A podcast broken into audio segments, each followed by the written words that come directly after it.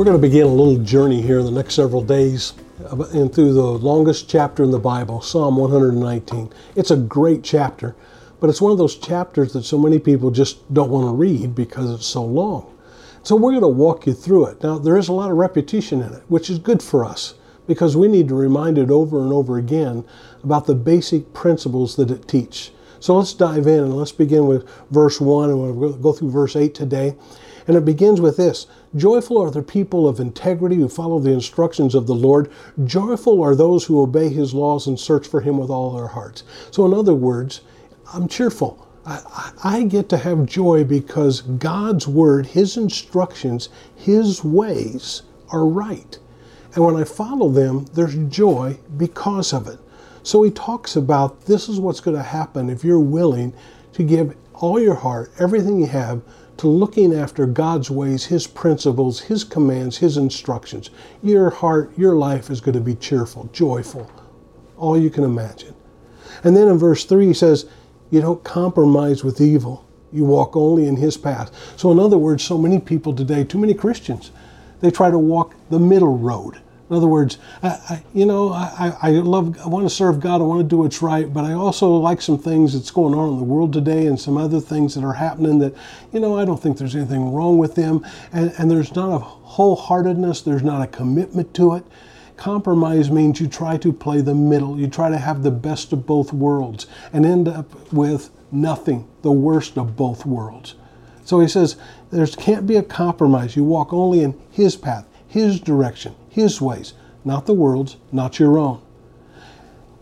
Verse 4 You have charged us to keep your commandments carefully. So, in other words, God has told us this is what you need to do. Be careful. You can't be haphazard in your walk with God. You carefully put into place and put into practice your obedience to doing what God wants you to do. And then he responds in verse 5 Oh, that my actions would consistently reflect your decrees. God, I want my life as it is lived, that others would see that I am constantly doing what is right and it's obvious to people and to myself. God, let my actions always be in line with what your commands have been given to us and help me to live them rightly. Because then he says in verse 6 Then I will not be ashamed when I compare my life to your commands. You don't compare your life to anyone else or anything else. Our life is to be compared. God, how am I doing in obeying your word and what it tells me to do? Am I loving people the way your word tells me to love? Am I forgiving people the way your word tells me to forgive? Am I being kind to people like you tell me to be? So, God, is my life reflecting your directions for me and how I am to live? I don't want to be ashamed when I look at my life and what you're telling me to do and re- see that I'm not living up to what I should be. Verse 7 as I learn your righteous regulations, I will thank you by living as I should. In other words, God, as I become aware of something, I'll put it into place and into practice in my life.